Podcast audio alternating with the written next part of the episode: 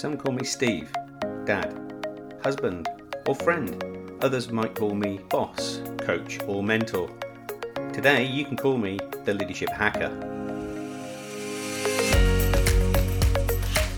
Thanks for listening in, I really appreciate it. My job as the Leadership Hacker is to hack into the minds, experiences, habits, and learning of great leaders, C suite executives, authors, and development experts so that I can assist you developing your understanding and awareness of leadership. I'm Steve Rush, and I'm your host today.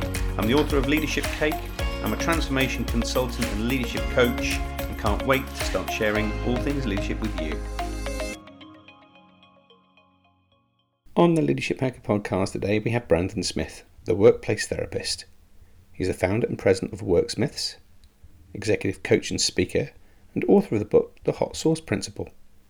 But before we get a chance to speak with Brandon, it's a Leadership Hacker News. Have you ever avoided just putting stuff off that you know that you should be doing? Well, procrastination can be the most expensive cost in life and business, leading to stress, misunderstandings, and missed opportunities. Many people put off tasks until the last minute, and, according to Psychology Today, 20% of people are chronic procrastinators. More than ever, people are getting pulled in different directions, and demands on time, schedules, and energy are increasing. So, in order to cope with the pressures of life and work, many spend excessive time tuning out non work activities, scrolling on social media, engaging in group gossip, reading blogs, watching TV, they're activities that make us feel better in the moment yet prevent us from taking the action on our tasks. So, how can we perform at peak performance levels when our self sabotage can often hold us back? According to an article by Balkis and Duru, procrastination occurs because of a number of things, including poor time management, I like to call that self management by the way, a lack of motivational skills, organisational skills, inability to concentrate, unrealistic expectations and personal problems, a fixation on negative thinking or negative beliefs about one's capabilities. Perfectionism and anxiety and fear related also contribute to procrastination. So, here are five tips for peak performance and to bust through procrastination. Number one, question yourself like you've never questioned anybody else. The voice in your head is the one voice you wake up to in the morning but it can be questioned. So, have you asked that voice in your head questions like Are you setting unrealistic expectations for yourself? Am I putting pressure on myself? What types of things are you hearing? What's the why behind what I need to do today? What are the consequences? And what are the rewards for getting this done? Take time to just keep asking those questions, and you'll find the answers. 2. You might be familiar with the Eisenhower matrix, often called urgent and important matrix. In a time where everything is urgent and important, the reality isn't really that true. So many of our tasks and deadlines can be adjusted or renegotiated. And a powerful strategy that can help us do that is the Eisenhower matrix. There are four quadrants that help label tasks urgent and important, urgent less important, less important and urgent, and less urgent and less important. So identify which of the tasks go into which quadrant, which will help focus your energy, time, and attention. Number three is called the one minute method. Start something for one minute. All it takes to get into action and get moving is one minute, 60 seconds. Jump in, regardless of how you're feeling, and start that task before you're ready. Many people think too much and take too little action. Set your timer for 60 seconds and take action. Number four, I call the bracelet technique. And I learned this technique while studying neurolinguistic programming. Start out by getting an elastic or rubber band and wear it on your wrist, like a bracelet.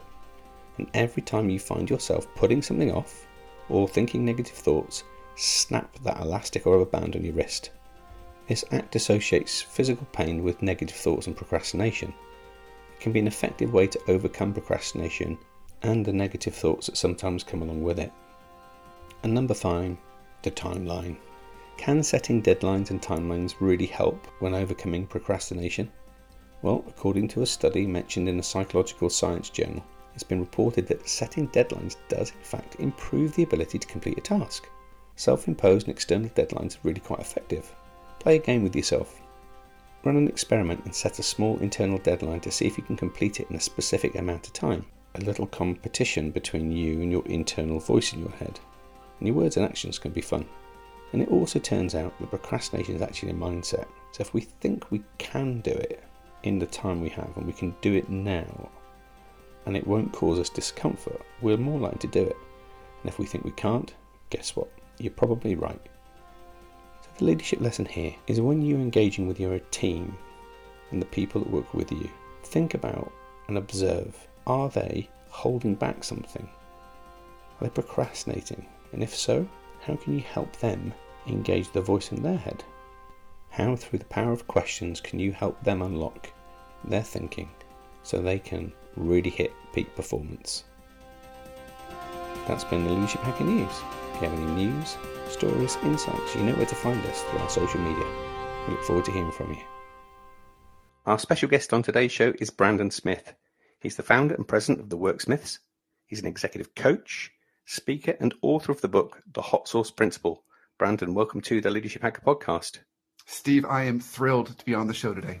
Me too. It's been a real challenge for us to get our calendars to connect since the last time we spoke, but the world's a very different place too, to be fair, right? That's absolutely right. That's absolutely right. You know, it's funny. I used to think to myself, oh, yeah, I'm pretty good about predicting what's going to happen. Yeah. The last uh, 18 months have been very humbling for me. Indeed. So I've I've th- I've thrown out my crystal ball, and it's just you know we'll we'll just take it as it comes. Exactly right.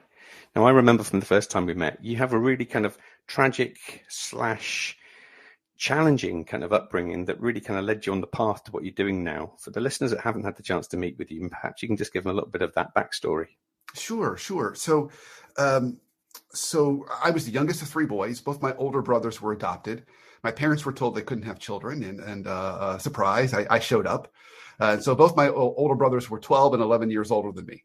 So I would always tell folks, you know, if you've ever had older brothers like that, you, you know what the inside of a dryer looks like. um, you know what it's like to have someone say, don't ask questions, just drink it. That's what older brothers do to little brothers. Um, and my life was, you know, when I look back on it, I would say generally I feel grateful, but there was some times in my life where it was very dysfunctional at home. My older, oldest brother, Chris, he was in and out of either jail or rehab centers my entire life growing up. And when he was home, there was a lot of yelling and screaming in my house. Uh, and so when I was 10, he, uh, he ran away from a rehab center and he was living with us. And he just decided life was too hard. And uh, uh he took his, he took his life one night. And it was very, very tragic and very, very um, uh, challenging for all of us. In fact, it was so challenging for, for, me that within about six months of that happening, I came down with a, a, a, uncontrollable stutter. So I couldn't speak in public at all. And so every day before school, I would go in and see my speech therapist. Early in the morning, I'd work on my B's and my P's and my T's, the letters that would always trip me up. And then I'd go on to the school day. So um, between growing up with that dysfunction in my house and then the way kids with stutters are treated at school, um, I made a kind of a conscious or unconscious decision that I just wanted to distance myself from people. They were just way too dysfunctional. And, so that's that's kind of how I went through high school and then and all the way into college and university. I just kind of kept myself kind of arm's distance. Um, well, ironically enough, I ended up majoring in communications uh, at, at, university. And uh, I went on, and, and, like most communication majors, I couldn't find a job after graduation. And I took a job um, in a small chain of retail stores. It was a family owned business. The woman who started the business had 15 stores, and I was going to be the assistant manager at one of these stores and and my boss was the son-in-law of the the owner. So her daughter marries this guy. He, he's my boss. So on my first day of real work, so I'd worked other jobs before, but this was my first day post university full time job. I show up at the store. He greets me at the door and he says, "I'm so glad you're here. Before you get started, I have a task for you. Waiting for you in the back room is the current assistant manager of the store, but he does not know you're coming. So your job is to go back there and fire him, and you get his job." Wow. And that was for my first task on my first day of work. And that was how my manager rolled. He would he loved to do everything that we we know as kind of uh, of really followers and lovers of, of, leadership. He would do everything that's opposite of what we believe to be true and good about leadership. He loved to do surprise visits to try and catch people doing the wrong thing. I had to do more layoffs of people in that first six months of that job than any other time in my career. Um, and so I, that kind of experience really woke me up, made me really, really realize three things about my life.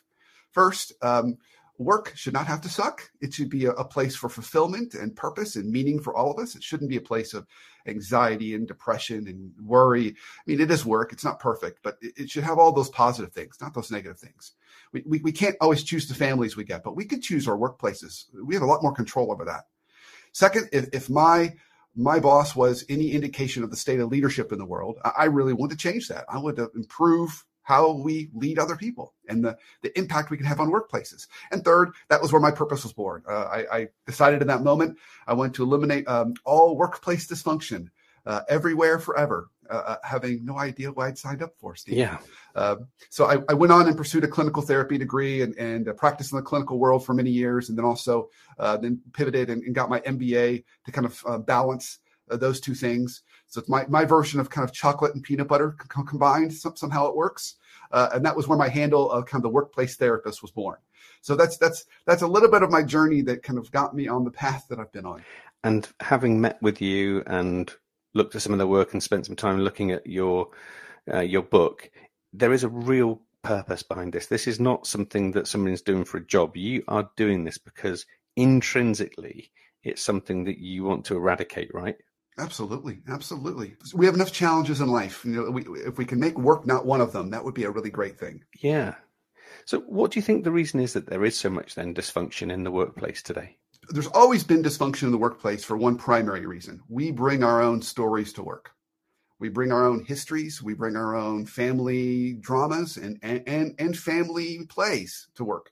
And so, you know, we, we we put that on other people. So that's always been true about us as human beings. So that's always going, going to be a challenge. But you used an interesting word in that. You said, why is it so challenging today? So today's a little different time in the workplace. So what I have, ex- what I've experienced and you've experienced is it doesn't matter where in the world we, we meet somebody. There's two things that are true about our workplace today. Time is our most precious resource. It's not money, it's time. And everything feels urgent all the time. And that creates a whole other set of dysfunctions that fall along with that because when we're rushing and everything feels urgent, we don't spend time giving positive feedback to our team members. We don't uh, get to know them or or look to align with other leaders in the organization. Uh, it causes a lot more challenges, particularly with with communication. So there, there are some interesting challenges, and we could go even further down the rabbit hole of working remotely uh, on some and some of the challenges there. But there, there are some real interesting uh, opportunities, let's say, for our workplaces today. And the world has changed as we've moved to more of a hybrid world, working from either our desks or our homes or a combination of both. Have you seen a change to how people are responding in that environment? Yes, absolutely. So, in the first six weeks, two months of this event, everyone around the world probably said something to, to this effect Well, you know, this isn't so bad. I just picked up two or three hours in my day. I'm not commuting. So I can kind of wake up in the morning, have some coffee, maybe a little bit of breakfast, then hop on my first meeting at 9 a.m. At some point around that six week mark, eight week mark, everyone realized everyone wasn't commuting. And they start scheduling meetings at 8:30 in the morning, 8 in the morning, 7:30 in the morning, six o'clock at night, 6:30 at night. Right. Yeah. So now when I talk to my clients, one of the challenges they say, they said, I don't know how I'm going to go back to the office because I have standing meetings at 7:38 in the morning. That's when I'd be commuting. And, and, and I, I have meetings during lunch. So we, we've packed our days even more full with all these meetings. And so that's the first one. Second, um, I hear constant um, kind of complaints from folks about being on camera all day long and the strain that's putting on them. I think that's the second one. Um, the third one is uh, people just aren't can, able to really fully connect. It's hard to build relationships in in a, in a over Zoom or Teams or whatever platform you use those meetings tend to default to more tasky operational things than let's catch up about how your weekend was. We often do those over meals, and we haven't been able to do that. So it's hard to build those relationships. I, have met a lot of people, I know you have too, that have started a new with a new employer within the last um, year, and they have not even ever met their coworkers yet. Right, exactly. Let alone let alone go into an office. Um, so I would say those are all some of the some of the those three at least would apply to everybody that's that's been working remotely. There's there's been some real real challenges around that. And the principle of everything being urgent all of the time has been expedited because of that, right? That's right. That's right. It's very it's very difficult to tell what really matters and what doesn't matter. Yeah. Um, and and because there's constant constant change. And and we, we could we could attribute some of this to um, technology. We're always available and on call all the time. We could also attribute some of this to general global media. Uh, you know there's there's definitely a, a frenzy when if, regardless of what media you listen it, it definitely heightens that sense of anxiety. And urgency really is that. Urgency is anxiety. So it's there's there, we're living in a very anxious time right now of course the only one person that can control that is ourselves uh, well said well yeah. said now, you wrote the book, The Hot Sauce Principle How to Live and Lead in a World Where Everything is Urgent All of the Time. So, what is the hot sauce principle? So, it's a really simple analogy. From now on, for everyone listening to this, when you think of urgency, I want you to think of hot sauce. And why that analogy works so well is because, you know, I, I love hot sauce personally. I, I, really do. If I put a little bit of hot sauce on something, it adds flavor, it adds focus, it adds, it adds, it adds spice, it, it, really makes it stand out. And so urgency by itself is not a bad thing. It, it, it really helps prioritize things. But if everything that's coming out of the leadership kitchen is covered in hot sauce, the appetizer, the salad, the entree, the brownie, the, the iced tea that you're drinking, uh, at least in the US, we, we, we drink a lot of iced tea here. If all that's covered in hot sauce, your, your mouth's going to be on fire. You're not going to be able to taste anything and you're going to be overwhelmed. And so that's really why the idea is so um, sticky because we want to make sure we're very thoughtful and intentional about what we're putting hot sauce on for our teams, but also pushing back if, if our leaders are putting hot sauce on everything, because it makes everything a priority, which then means nothing's a priority.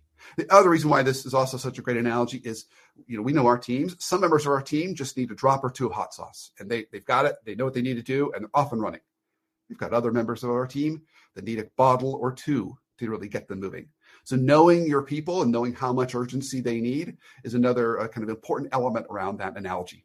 I love it. Uh, it's really I'm I'm quite a visual guy and therefore and olfactory, so I can you know see this and taste this and smell it, and and therefore it's a really great analogy to to let leaders know that actually you're holding the hot sauce bottle most of the time as well, right? That's exactly right. That's that's exactly right. And what and what you choose to put hot sauce on uh, and how much you choose to use is going to either create an amazing, wonderful dish, or you're absolutely going to ruin the whole lot. So it's just a it's a good it's a good image for leaders. So here's the thing: it's a really fine line between urgency and panic. How do you differentiate the two, and maybe how do you recognize it even? So I'll tell you a story to illustrate that point. So I was having a conversation with a client of mine some years ago around this idea, this analogy. And he was an entrepreneur. He owned a, a marketing business and he was probably one of the most anxious guys I've ever met. And, and so kind of unusual to be an entrepreneur. I mean, he, he was almost shaking when I'd meet him. He was just so wound up. And when I spoke to the folks in his organization, they said, you know, we really like him. He's a really nice guy, but he makes everything urgent all the time. And it's really creating burnout around here. I mean, to your point, it's, it's like panic. So I told him this analogy. Well, on his own, after our conversation, he went to the grocery store and he bought three bottles of hot sauce and he put them on his desk. One, two, three. And whenever there was a new project or initiative, when he was assigned that to a member of his team, he would hand them one of the bottles of hot sauce. And he'd instruct them to keep the bottle of hot sauce on their desk, representing the importance and urgency of that initiative. And until the project was done, they had to keep the hot sauce bottle there. But once it was done, they had to return the hot sauce bottle to him. Here was the beautiful thing that kind of gets to your, your question. He only had three bottles he could give out. So because he only had three bottles, that was like a forcing mechanism for him. So he he was able to prioritize, but he couldn't create panic because he didn't have an infinite number of bottles.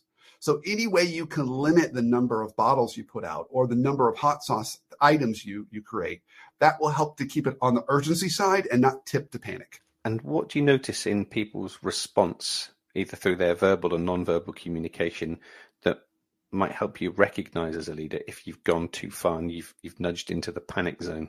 So the panic zone by itself is is not as concerning as the apathy zone. That's where you get past panic. So we've passed panic and now we're in we're, we're now into full on burnout, and that's when the, the people are just apathetic. So no matter how much hot sauce you put on them, they just respond in the same way. So that's when you know you've you've gone too far. Yeah. So another another way that that another analogy around this is I've often heard um, uh, working today in our workplaces, it's almost like you have to think of it like interval training, high intensity interval training. So you're you're you're running or pushing or exercising for to a, at a high uh, intensity, but then then you need to take time to rest, and then do it again, time to rest, and then do it again in time to rest. And of course, the challenge with our workplaces today is there, there's no there's no time to rest. So another way that we can manage panic is make sure that you know if you are pushing your team really hard on something that's urgent, give them a little bit of a pause before you immediately throw another urgent item on them. Yeah, I want to go back to the apathy bit because the, something you said that really struck a chord with me. Most people, when they hear apathy, would maybe have a thought process or a connotation of somebody who is lazy, disengaged, and not the opposite, which you described as going past panic. And I wondered what you'd noticed and how that might have played out for you when you've coached your clients. So when we think about love, the, the, the opposite of love is not is not hate. The opposite of love is apathy we, we we're, we're no longer invested. So that's why when you get to that place, it's a really dangerous place to be because you've, you've lost your people. They're no longer invested. They're no longer committed. They've got nothing left. They feel like it doesn't matter how hard they try, it's never enough. They've, they've almost given up, at least um, emotionally and maybe even mentally. So that's a real, real uh, dangerous spot to be because w- when I see clients get to that place, really the best antidote for them is to take a vacation or holiday. They, they need to take some time away to reset and recharge. And often it takes at least two weeks. Uh, and the more the time they can take off, the better. Just to because because it takes at least a week to get that apathy out of your system right. and start to really reconnect to, to, what's important to you in life and and and what really matters to you. But you, you need that space. So uh, it's my hope would be that leaders don't push their folks that far because uh, it, it's, it's, it takes time to recover from that. And most of it, of course, from a leadership perspective, in my observation, in any case, is this isn't a, an intentional thing that leaders do. It's it's often very unintentional as a byproduct of their behaviour or too much urgency, right? That's that's exactly right. And I'd say that the biggest culprits in this would be your uh, publicly traded um, companies, because what they do is the you know the because of the way the markets move, the markets put pressure on them to change quickly and transform. So then those C-level executives make everything urgent all the time and pat themselves on the back and say, I'm a great leader. I just pushed lots of urgency into the system. And all they've done is just given the, the organization an overdose of anxiety. And so then that goes down to the next level of leaders who push it down to the next level of leaders who push it down to the next level of leaders. And it just kind of funnels all the way through. And, and so it's just, it's a real dangerous place for us to be. And so if, if, if, if more leaders can be conscious of how much they're doing of this, it can be good for not only performance because it creates more focus, but the overall health and well-being of everyone in that organization. And I suspect that also then contributes to more dysfunction in the workplace. Uh, absolutely, absolutely. And funny when you said dysfunction, the first word that came to mind for me was kind of a close synonym to that, which was chaos. Yeah, a lot of chaos, a lot of chaos. Because again, there's if everything's urgent, nothing's urgent. It's, it's just it's just chaos. There's no focus, um, and then it becomes really hard to to know what to work on, to align, and do all the other things that we need to do. Yeah, indeed. And in your book, I love the fact that you call this out is a uh, you have an emotional booster shot. Love you to share with our listeners what an emotional booster shot is and how might they want to go ahead and get one. So let's think about how you can do it for yourself. So we could, when we talk about an emotional booster shot, um, think of it as resilience. We really want to try and help ourselves have more more resilience, be kind of stronger, almost more flexible, like, like almost like stretching. We're going to stretch if we use the analogy again of, of you know a workout. Okay, so there's a couple ways we can do that. Um, first, um, we can reframe the situation. So when when you're when your people are pushing down more urgency on you, you can reframe the situation uh, as this is not a crisis. We're going to get through this, and even you do that with your teams. Communicate that we're this, we can overcome this. Second one is we can um, think of it as a learning opportunity. I'm going to learn and grow through this. Uh, it may be really hard and challenging, but I'm going to get stronger, uh, and it's going to help me help me grow. Um, and the third way we can look at this is um, kind of how how can we maintain kind of hope that that things are going to turn out better on the other end of this, that everything's going to kind of work out for a reason. Uh, there was a famous theologian at Emory University named Jim, named Jim Fowler, and he used to have this beautiful saying he would say, as leaders, we want to give people hope and handles. And I just think that's so beautiful. Hope and handles. Love it. Yeah. So, what, what, what's the future going to look like, and what can we do right now to move kind of further down that path? So, those are all ways that you can reframe it for yourself, uh, but also think about how you can use those same techniques with your team. Yeah, I love it. I love the principle of hope and handles. And hope is a word that we sometimes quite uncomfortable in business using because it has this notion of being not grounded in purpose and not grounded in something because it's it's hopeful. But actually, that's where most vision and purpose drives from, right? I agree with you 100%. Hope feels like it's out of our control. But if anything, over the last 18 months has taught us there's a lot of things out of our control. Uh, and so it's okay to be hopeful. We're, we're hopeful that we'll be seeing our, uh, that we, that we can meet our teams again by the first of the year. We're hopeful that, you know, life will start to resume some sense of normal by 2022. Hope is a good thing. So, how do you see the future of work playing out as the workplace therapist and in the work that you do with organizations with worksmiths? What do you think the future of work will look like for us and how might we want to adapt for that? So, here's what I hope it's going to look like. I, hope that we we've learned a lot from how we've learned to work together over the last 18 months, and we carry that with us into the new future. So I think hybrid workplaces are very healthy things. Uh, uh that said, I still think we need that time uh, with each other. So I, am I'm, I'm really worried about the organizations that say, "Oh, we're going to go virtual from now on." I, have worked with fully virtual organizations before that were virtual even before the pandemic, uh, and they have a whole set of dysfunctions that are very difficult to cure. Uh, and there's largely two of them. One, um, they they really struggle with alignment because they don't ever get in the same room with each other. They're they're virtual. Uh, and two, um, they're really strong. They struggle with giving each other po- um, like, uh, positive intent, assuming positive intent. Um, so when they give each other feedback, some of the feedback in those organizations is absolutely brutal because they just don't know each other. So I still think we need those times and moments to meet each other in person for collaboration, innovation, and frankly, just connecting over a meal. Uh, that's always been important to us as human beings. So I wouldn't want to lose that. But if we can bring in technology, I think it could allow people to have better work life balance, uh, better well being, uh, and a, lot more care and compassion for each other. Yeah, I agree. It comes back down to compassion's a massive driver here, isn't it? The more we understand about people, the more we can empathize and the more we can adapt ourselves. Absolutely, and just and just hearing you say that, Steve, it reminds me. You know, now we've been given the gift of being invited into a lot of our coworkers' homes, at least virtually. You know, we, we we may see their children, we may see their pets on on, on camera. We we may we may be talking to them in their kitchen, uh, and they're dressed more casually, uh, and so we've learned more about their lives, and I think that's a really good thing. Do you think we'll have a return to the future moment at some point in the future where we become more connected and go back to being more office and location focused?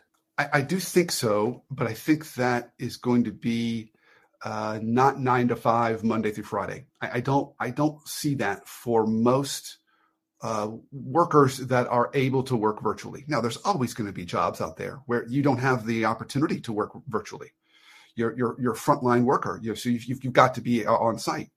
But for those jobs that allow for virtual work and collaboration, I, I think a hybrid is likely. I, I don't think there's going to be a lot of organizations that are going to, going to require everyone to be back in the office nine to five if there's options. Yeah, it's interesting, isn't it, that how for so many decades we got into a routine of doing things, and within 18 months, the whole work environment has completely changed. Absolutely, absolutely. And most organizations that were really nervous about that change their fear was, I won't be able to see my people working. They're not going to be, so therefore they won't be working. They're, they, and it's going to lower productivity. And all the research that has come out has actually shown increase in productivity with people working from home. So uh, the good news is that that fear wasn't wasn't valid. Um, but again, how we carry that forward is going to be the real challenge. Yeah, it's going to be the game changer, isn't it? So that we don't move beyond urgency into panic and we maintain that trust and work life balance, as you called it. Absolutely so. Mm-hmm. So, what's the focus of the work with Worksmiths and for, for you now, Brandon? Well, um, yeah, thanks for asking. So, I've always still had my practice, which is the Worksmiths. It's still probably very similar to you. Uh, I'm an executive coach. Um, and I work with co- individual co- clients as well as teams. Um, and uh, also uh, teach and facilitate sessions on helping people become better as leaders. And that work really hasn't gone away. That's still uh, been through, even through the pandemic, there's still been a lot of leaders and teams that have needed that extra support and counsel. Um, the one additional change uh, is I co founded another business this past year called uh, um, the Leadership Foundry. Uh, and what we do there is we do leadership development, all virtual, but with cohorts of leaders. So that's been a big change because a lot of organizations still want to develop their leaders, by, ne- by necessity, it's going to have to be done virtually. Right. But what we what we found is it's actually a lot easier to coordinate. You can easily schedule a two hour session. You don't have to find a, a big meeting room or hotel ballroom or whatever happens to be a location to get everyone in. And, and you can give people kind of small doses of, of leadership tools and training to kind of keep them nourished and supported. So that's been a new evolution that I've really enjoyed kind of exploring over the last year. Great stuff, and uh, and congratulations on the new venture as well. Thank you, thank you. So there's a subtle shift to the tone now, as we're going to start to hack into your leadership brain. Okay. And my job as a leadership hacker is to grab hold of those great ideas, tips, tools, or ideas. Okay. So if you had to wrap your arms around your extensive career and narrow that down to be your top three leadership hacks, what would they be? So the first one, and this is order of priority. First one is drive clarity. You can prevent 50% of dysfunction in your workplace by setting clear expectations, not only of, of, yours, but also of the person that you're working with. What do they expect of you? Whether it's your boss, your customer, your, your direct report. So clarity is the, from my perspective, is the first job of any leader is for her or him to drive clarity. Um, second, uh, I think it's really important that kind of leaders look to continue to find opportunities to connect and spend time with their people. That consistency is really, really important. So we've got another kind of letter C here. Consistency is really important. So making sure that you're consistent in your rhythm and your meetings with people, that's really important. And, and that goes out the window when everything feels urgent all the time. There was a group of researchers and they did work on studying uh, kind of what's the most dysfunctional kind of leader to work for. Um, and I expected them to come back with the angry, yelling, and screaming boss or the um, micromanager. None of those were the worst. The, the number one worst was um, the one who is highly inconsistent because you don't know what you're going to get. Mm-hmm. So the more we can be consistent with our messaging and consistent with our meetings, the better.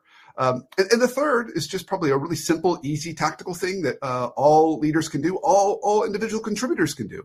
Uh, be highly, highly responsive. There was a there was a piece of research that found the the, the thing that separated the the best managers from everyone else is they were highly responsive to all their people on their team and that communicated that they valued their people and respected their people. So if we're if we drive clarity, we're very very consistent and highly responsive. It, it's going to really create a strong team environment and and it's going to prevent a lot of dysfunction. I love it. It's really simple but very very effective uh, advice. Thank you for sharing that, Brandon. Of course, of course. Next part of the show we call hack to attack. So in essence, this is where something hasn't worked out well might have even been quite catastrophic. But as a result from that experience, it's now a learning and a positive in your life or work. So, what would be your hack to attack? So, I would say probably the the, the number one for me. You know, thinking about the way you say that, I, there's so many, Steve. Gosh, um, things I've learned from missteps that I've made along along the journey. Uh, I would say there was one, um, and and this was probably more more driven out of fear.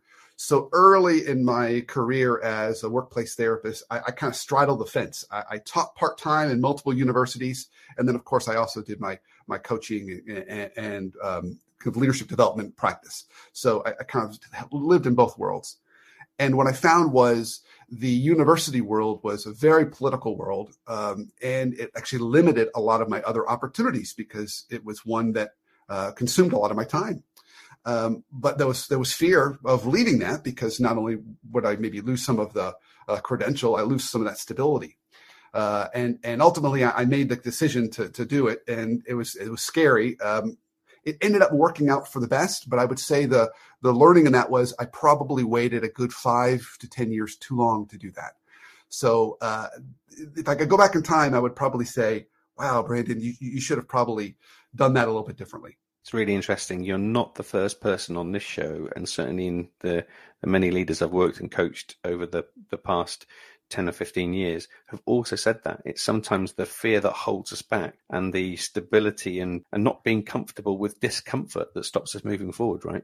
That, that, that, that's exactly right. I've always heard this this adage that you know, um, when you say yes to something, you're saying no to something else. Mm, yeah. And, and and and the opposite was true in this situation. If I say no to that, that means I can say yes to a lot of other things.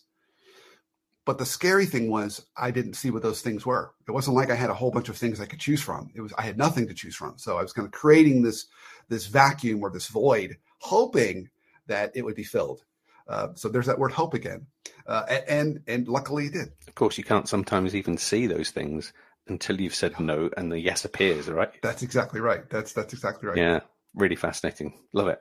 So the last thing we get to do today is give you an opportunity to do some time travel, and you get to bump into Brandon at 21 and give him some advice. What would be your words of wisdom? Okay, here's probably, gosh, I have a couple. Um, one, I would say make sure you're I, here's here's what I would tell the younger Brandon. I'd say, younger Brandon, um, really watch the relationships that you're in, personal and professional, and make sure you don't stay in some of them too long.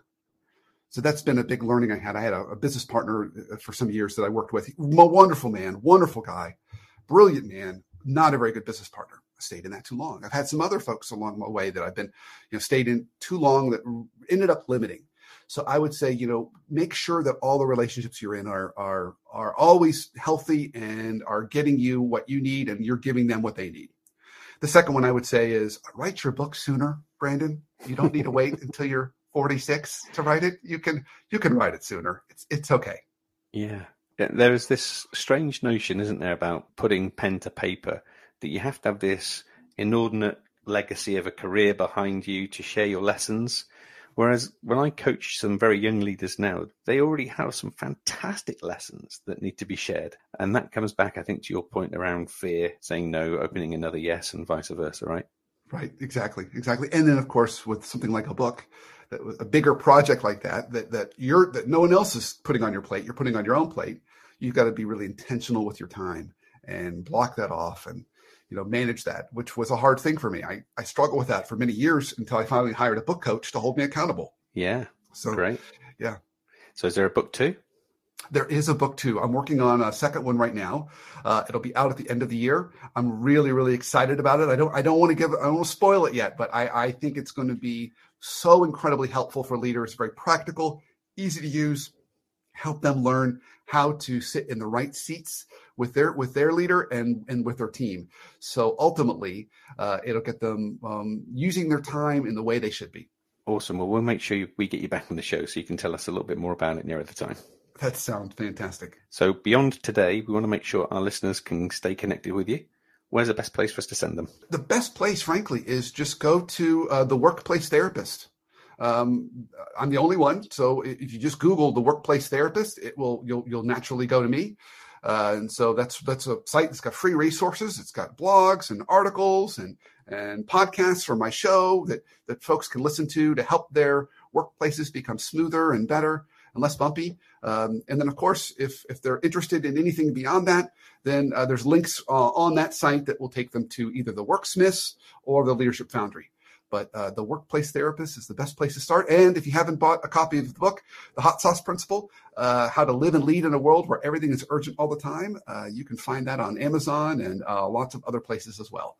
So that, that's another opportunity. Awesome. We'll make sure they're in our show notes as well. Okay, thank you. And I'd just like to say thanks, Brandon. I think we've just had just enough hot sauce today to get everybody spiced up. so you've done an, a brilliant job in the time that we've had together. I've always enjoyed talking with you. And just thanks for being part of our community at the Leadership Hacker podcast. Steve, this has been absolutely fantastic. Please keep up the great work. I know you're doing so much good in the world. Thank you very much, Brandon. I genuinely want to say a heartfelt thanks for taking time out of your day to listen in to. We do this in the service of helping others and spreading the word of leadership. Without you listening in, there would be no show. So please subscribe now if you haven't done so already. Share this podcast with your communities and network and help us develop a community and a tribe of leadership hackers. And finally, if you'd like me to work with your senior team, your leadership community, keynote an event, or you would like to sponsor an episode, please connect with us via our social media. And you can do that by following and liking our pages on Twitter and Facebook. Our handle there is at Leadership Hacker. Instagram, you can find us there at the underscore leadership underscore hacker. And at YouTube, we're just Leadership Hacker. So that's me signing off. I'm Steve Rush, and I've been the Leadership Hacker.